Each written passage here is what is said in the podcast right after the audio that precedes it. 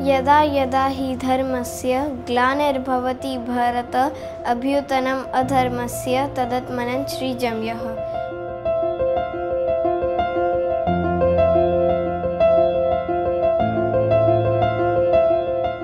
जब मुझे पता चला कि स्कूल में एक एस्कॉन ऑर्गेनाइजेशन है, चार साल से वो आ रही है और वो सिक्स टू टेंथ तक ही है। टीचर ने भी बताया कि हाँ आप पार्टिसिपेट कर सकते हो, ये हर बच्चे के लिए अलाउ है।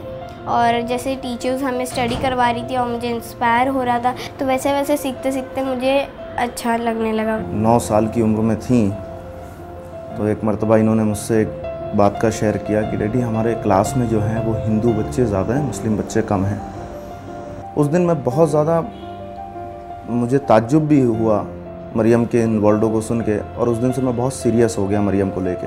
फिर मैंने मरियम के अंदर जो है वो डेली हर धर्मों के बारे में इनको बताया। मुझे प्रेसिडेंट ऑफ़ इंडिया ने बुलाया था ऑनरेबल प्रणब मुखर्जी ने।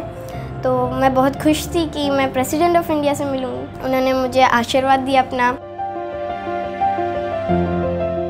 अभी मैंने जो पढ़ा तो उसमें मुझे जो कृष्णा जी थे, वो मुझे ज़्यादा अच्छे लगे। वो अर्जुन के गुरु तरह तो वैसे ही वो जैसे टीच करते थे, मुझे वो तरीका अच्छा लगने लगा। और वो हमेशा सबको एक देखना चाहते थे, एकता रखते थे, और वो चीज़ मुझे भी बहुत अच्छी लगती है।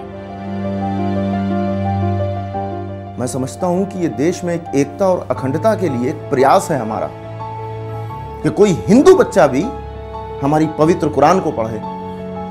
और मरियम जैसे और बच्चे जो हैं, वो श्रीमद् भगवत गीता को पढ़ें। तभी तो हमें खूबसूरत देश की कल्पना कर सकते हैं।